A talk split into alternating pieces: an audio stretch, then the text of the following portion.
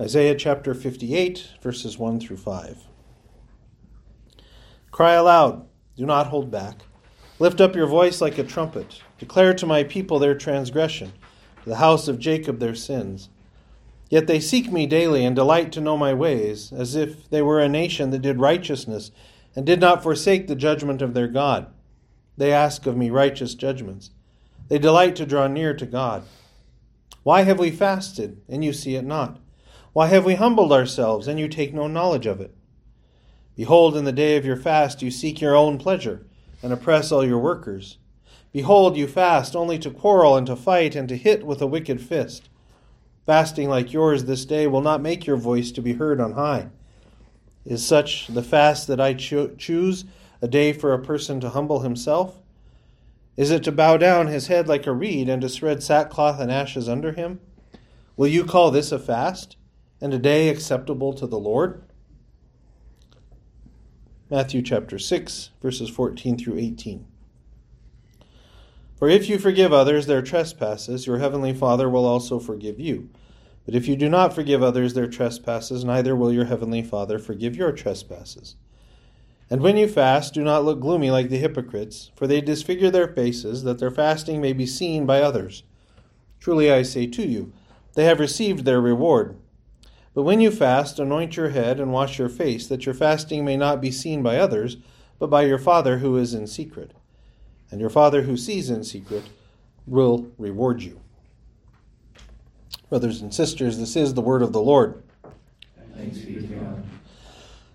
Most merciful God, we thank you and praise you for your word to us this day, that we have read it with our eyes and heard it with our ears. But Father, more than these, we pray now that by the power of your Holy Spirit you might impart to us in heart, mind, and soul wisdom from on high, that we might gain a greater knowledge of your word, that we might gain deeper understanding of your word, that as we do so, you might work in us by your Holy Spirit, that you might uh, strengthen us uh, in not only wisdom and understanding, uh, but as we once again behold all of the good things you have promised in your word as we once again rejoice in this uh, salvation that you have given us. Father, as your word goes forth from these lips, we pray that uh, you would anoint it in such a fashion by your Holy Spirit that it would serve your purpose in the hearts and minds of your people, that it would not return void.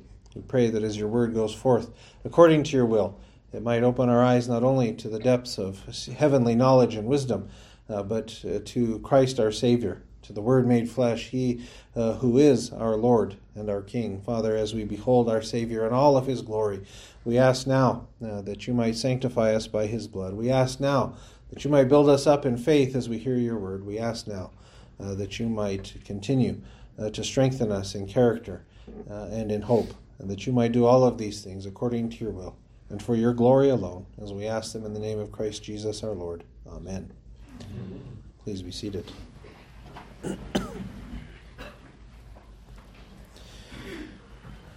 Over the course of centuries, the outward look of the Christian faith has changed.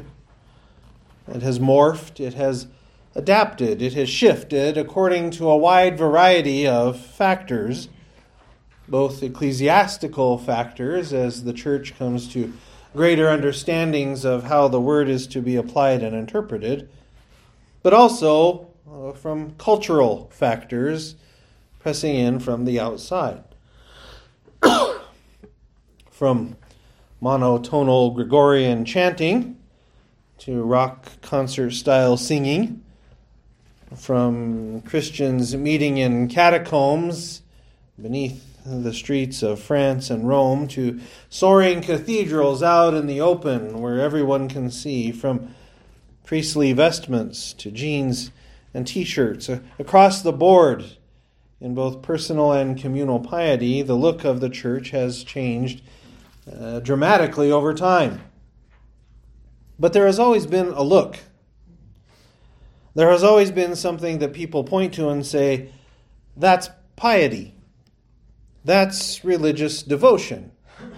That's sincere belief whether it is true piety or devotion or sincere belief based on the scriptures is sometimes in question, but that there is something that the world sees and thinks is religious devotion or religious piety is not in question.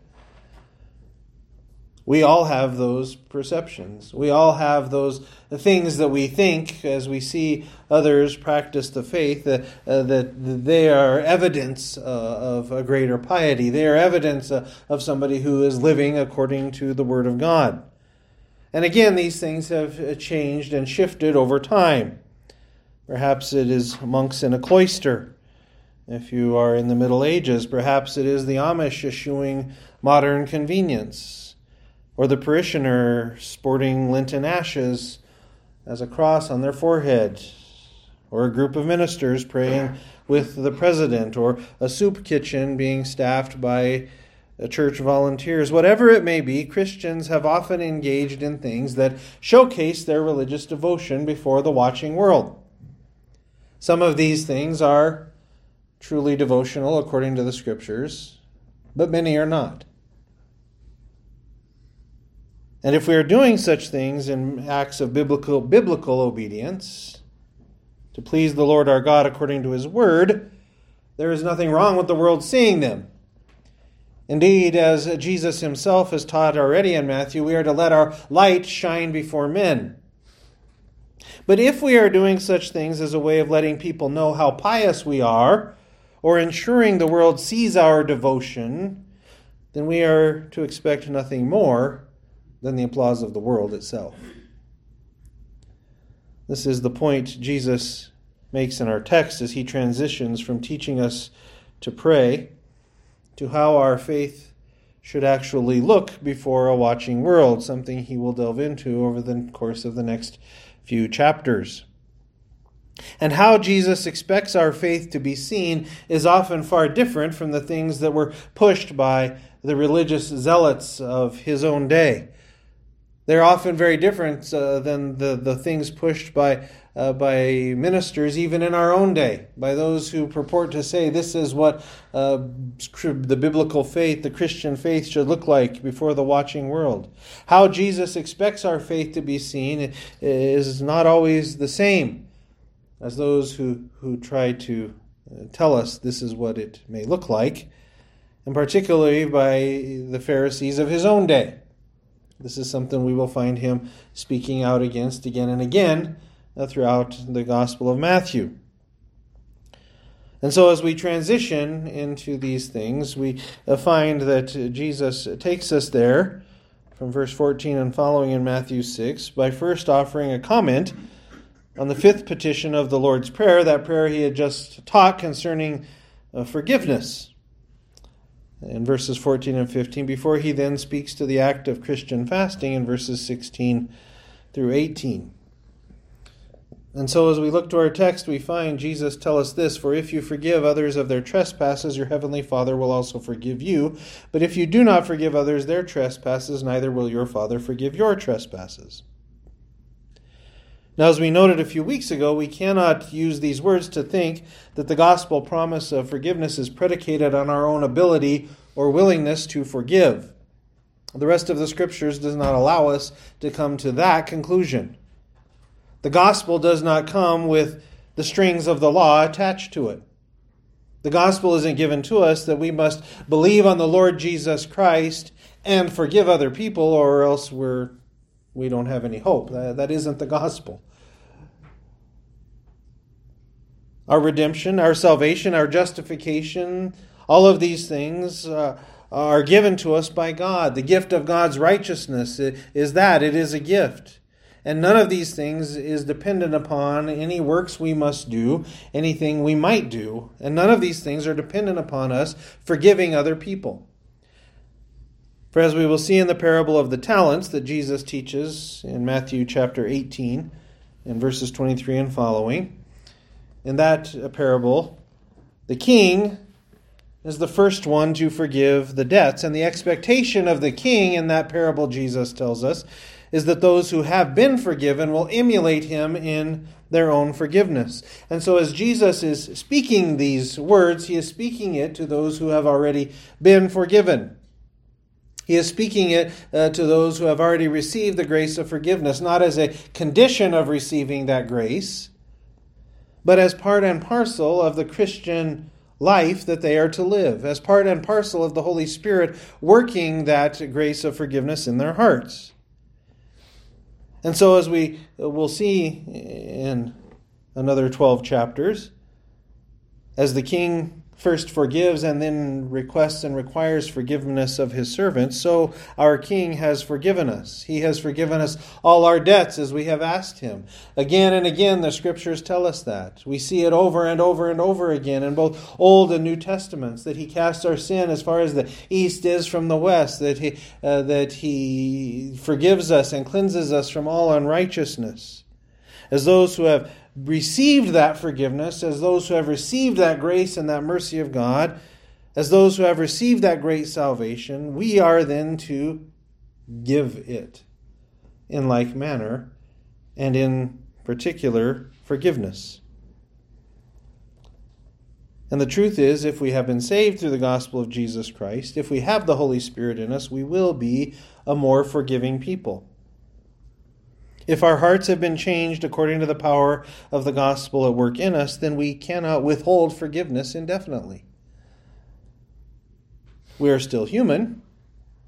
We may be reticent to forgive at certain times. We may allow personal animosity to stand in the way of forgiving others for a time. But at the end of the day, if we are truly filled with the Spirit of God, we cannot keep from forgiving others as we have been forgiven. That doesn't mean we should try and resist. But the hope is, as we are being sanctified, the forgiveness and the forgiving heart we are to evidence will become more and more obvious day after day. That we will become quicker to forgive tomorrow than we were today. That we will become quicker to forgive today than we were yesterday. That as, the, as we understand and fully grasp the forgiving nature of our God and King, as we truly understand the power of the gospel that He has given us, that it will take root in us, that it will work these things out in us day after day and week after week. But if we come before our God, and one of the reasons when we bow in prayer on Sunday mornings, uh, the words that are spoken is of that we forgive God and our neighbor. Part of the reason is because we cannot expect to come before our most holy God and have sin in our hearts and expect Him to forgive unrepentant sin because at the end of the day, that's what a lack of forgiveness is.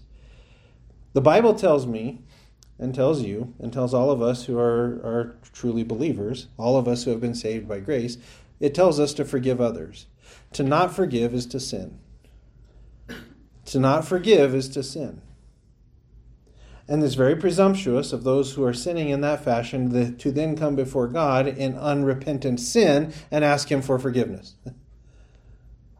If we will not forgive others around us, that's unrepentant sin. And to come before God, the King of the universe, who has forgiven us of everything, to seek his forgiveness in the midst of our own intransigence and our own unrepentance is presumptuous at best and dangerous at worst. And yet we rejoice because the power of the gospel is still at work in us. We are, can be, we can be a hard hearted people. Just like Daniel prayed in our confessional call to confession this morning, we rebel and we don't always do what we're supposed to do. And so we can't take the words of Jesus at, at face value to say, well, if we haven't forgiven so and so, then God will not ever forgive us. That's not what Jesus is teaching. Because apart from the forgiving power of God and the love of God, we could never forgive anyone. And so these things again work hand in hand. But as a forgiven people, we recognize we do not have the option of not forgiving. Jesus doesn't give us that option. He doesn't give us the option of saying, oh, there's that one person who did that one thing I just can't forgive. No. Christian, if you're truly a believer, that is not an option that is in front of you. For God has forgiven us everything, and He requires us to forgive everything. And the truth is, if we have been saved by grace, and if the Spirit of God is working in us, then we will forgive. We will forgive. That is the power of God at work. That is the sanctification of our souls. And as we do so, as we forgive in this fallen world, the world itself takes notice. The world notices that kind of a thing because it's odd It's not, it's not something that fits. The world wants retribution. The, uh, the world wants what they think is justice. And so when the world sees forgiveness, particularly true biblical forgiveness, the world uh, doesn't know what to do with that. When forgiveness is biblical and authentic, it can be uh, an incredibly powerful way to illustrate the joy of the gospel to those that are turned off by fake shows of religious piety by so many who say they were Christians. In mid January of this year, a man who had been drinking caused an accident on I 80 in South Wyoming and killed two daughters of an Arkansas man. And only uh, a few days later, the man whose daughters had died was, were inter- was interviewed um, by a Wyoming newspaper. And like most people in such a situation, he said to the reporter he'd like five minutes alone with a man. Now, most people would want five minutes alone with a man to tune him up, because that's our human nature. But when the reporter asked him about it, the man said this, and I quote I would love to have five minutes with him to share the gospel and tell him I forgive him. And when that story was posted, the comments reflect the nature of our world. And most people said, This guy's an idiot. Some people say, How in the world can he do this? Some people, Oh, it's just fake. He's just saying that. Some people said, Wow, that's absolutely amazing. Some who know the only place that kind of forgiveness can come from rejoiced because there is the picture of the gospel. The world doesn't know what to do with that picture. But there it is. Not not fake, not trying to uh, to say, "Oh, this is how things should be," but just saying, "You know what? I forgive." Very easy. Two words. And yet so hard for so many people. And part of what we forget is the power of forgiveness. And if we think about it for a moment, we recognize it is only because of the power of forgiveness that we have any hope. forgiveness is incredibly powerful. Forgiveness is what was absolutely necessary for us to be made right with God. It is what is absolutely necessary for us as we come before Him again and again and again to be assured that we are worshiping rightly. It is what is absolutely necessary for us to know that we can confidently stand before the throne of grace in the last day, covered by the blood of Jesus Christ, forgiven of our sins, to be accepted before a holy God and welcomed into His kingdom for all eternity.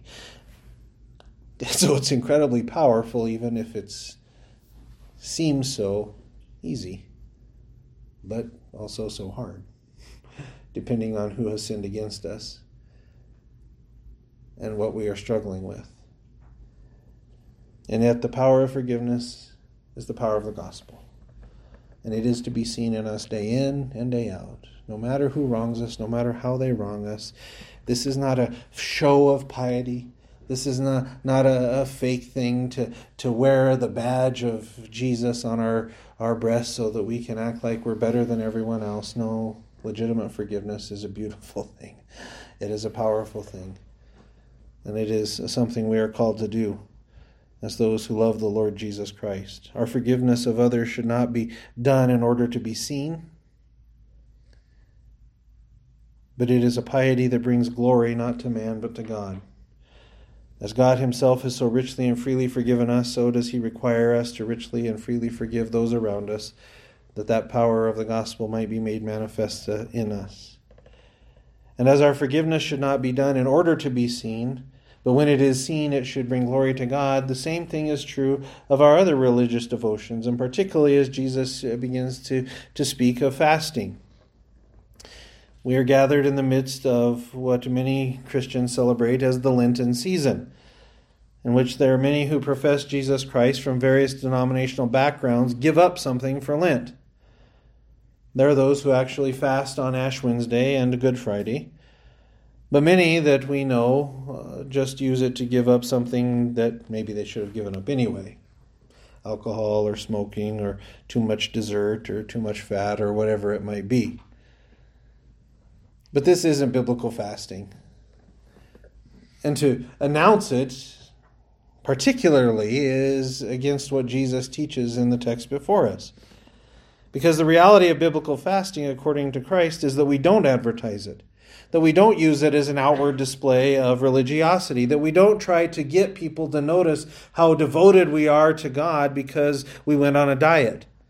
None of this is in keeping with the principles of fasting according to the scriptures, because fasting is not a show to be put on for others, contrary to many Lenten practitioners, contrary to many who, who want us all to know how pious and wonderful they are because they fast.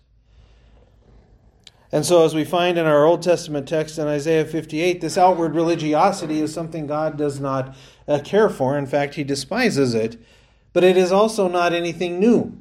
It's what the people of the Old Covenant were trying to do with God. And so they came to God and said, Why have we fasted and you don't see it?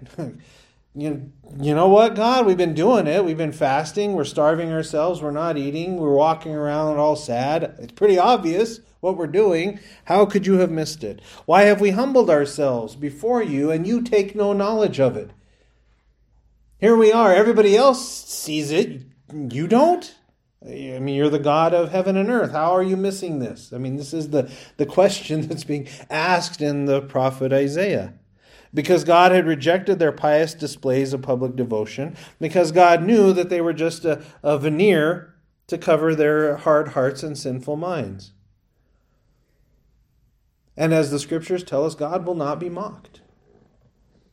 He is not fooled by such things. He despises such things as he speaks through the prophet Isaiah and others throughout the scriptures. And so, for so many people who want to, uh, to show off their piety before a watching world, the words of Christ are no. That's not how this works.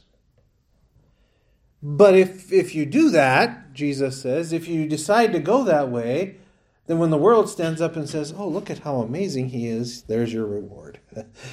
you you got your laud, you got your honor. It may not be from God, but you know you got it because that's where you really wanted it anyway. Because you're showing off for the people around you. In fact, as Jesus teaches in our text, nobody should know we're fasting. We should wash and dress as if we are going about our daily business. Get up, he says, wash your face, anoint your head, put on your oil, put on your makeup, whatever it may be. When you go out, people shouldn't look at you and say, Oh, what is wrong with you? What happened to you? Now, if, if you're legitimately sick, obviously we see that kind of thing. But if you are intentionally looking that way because you want people to ask that question, you can say, Oh, I'm fasting. Jesus says, No, no, that's, that's not what this is about. Get up, put your suit on and go to work, put your makeup on and go where you're going to go. Act like you act every single day so people don't ask you, oh, what's wrong with you? So you can have a chance to show off with your fasting. And it must be said here that as those under the new covenant, there is no required fast we are to undertake. Many who celebrate Lent do so by choice, but some do so because their denominations require. Lent is not required. There is no requirement in the New Testament given to us for fasting. If you choose to to undertake a biblical fast in order to uh, to uh, pray and spend more time in devotion to God, if you if you have a reason for it, personal crisis or whatever, to if you choose to fast, so be it. Have at it. We have the freedom in Christ to do so. But nobody else needs to know about it. The only fast that was required in the Old Covenant was the fast of the Day of Atonement. And the only reason everybody knew everybody was fasting that day was because everybody was supposed to fast that day. It was an actual commandment. Some churches have undertaken communal fasts for a purpose, and there's nothing wrong with that if the people agree to it. But, but again, the church cannot bind the conscience of people to a, a spiritual uh, activity apart from the scriptures. Some churches have undertaken communal fasts for, for reasons of revival and renewal. But again, there's no requirement for these things according to the New Testament scriptures. And so, as Jesus speaks to us, he's not giving us the, the principles of, uh, of how and when and why and where to fast. What he's saying is if that's something you choose to do as a religious discipline, it's on you and keep it between you and God. Because the second you decide that that's going to be the way you show off to everybody else, you've lost the entire point of it. And you you'll get your reward. People will say, Ooh, look at how biblical you are. And God is not mocked. Your Father who sees you in secret will reward you. Fasting or the depriving oneself of food for a set time in order to engage in prayer and meditation is that spiritual practice. But the point of our text isn't to resolve these debates, it's to ensure that if we undertake that practice, we don't wear it on our sleeve like a badge of honor, that we don't try to set ourselves apart from those Christians who aren't quite as holy as we are. And we've all seen people do that. We've seen it happen. We've probably been, I've been in churches where it's that call. And then you're guilted into it because somebody stands up and says, Well, I'm going to undertake this this seven day fast for the Lord because of this. And they expectantly expect everybody to, to join them. And then half the people say yes because then we all feel guilty. None of that is in the Bible. Because the truth of the matter is, the gospel will manifest itself in and through us as we go about our everyday life, if we are doing so according to the scriptures. And the simple beauty of the true gospel does not need our adornment, it does not need our overzealous displays of personal piety. The reality is, where the gospel is most clearly seen, where the gospel is most often seen, is not in the overt or fantastic things we might do, but in the simple, everyday aspects of life lived as those who are being changed into the image of our Lord Jesus Christ. Christ. Things such as forgiving, things such as esteeming others as higher than ourselves, things such as bearing with our spouses in times uh, uh, that we want to argue, and being patient with our children when they exacerbate us, and enduring hardship without making a scene, and showing kindness to a crotchety neighbor, and not being irritable with others after we've had a bad day, and not demanding our own way even if we're in the right, and not resenting it when someone gets a better deal than us, and demanding our own rights, and on and on and on. All of these little ways are ways that we manifest the power of the gospel. They're not showy, they're not these big, wonderful, pious displays. This is the, the day-to-day bread and butter of what it is to be a Christian. And so many people who want to bear witness to the gospel want to do so in these fantastic and notable and noteworthy ways. But when we want to be seen doing these things, then we become Pharisaical. When we want to be seen doing these things, then the pat on the back we receive from those around us is the reward we get and that's it. Because the gospel of Jesus Christ is not about us, it's about Jesus Christ. It's about who he is in us and how he works through us. And if we use any part or any parcel of the gospel of Jesus Christ to point to us, then we, we have it wrong. Because we are to boast, and this is Paul says this very clearly. Paul, who was, uh, people call him the super apostle, he would, I'm sure, say that, please don't call me that. Paul, who, who tromped around the Mediterranean world, taking the gospel of Jesus Christ into the Gentile world. Paul, who, who started church after church after church, that, that he showed up to a place and preached the gospel and he left, and there's a church there. Paul, who did all of these amazing things as called by the power of the Holy Spirit, said, I boast only in Christ.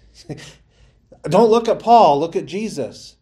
Don't look at Paul, look at Jesus. Don't look at the things I've done, look at the things he does. And that's how we are to be. And anytime we decide to take a spiritual discipline, whether it be fasting or forgiving or anything else, these things that are good and right in and of themselves, and make it about us, we destroy what it's truly about. It isn't about us, it's about our Lord Jesus Christ. It's about forgiveness when it is most difficult, as Christ forgave and continues to forgive us. It's about loving the one who has wronged us, as God in Jesus Christ has loved us with an everlasting love. It's about being devoted to God for the sake of being devoted to God, for He alone is worthy of our worship and our adoration not so that we can be heralded as being wonderfully pious. It's about seeking the face of the Lord as humble penitents. He who, he who has reconciled with contrite sinners through Jesus Christ, not wearing our religious performance on our sleeve.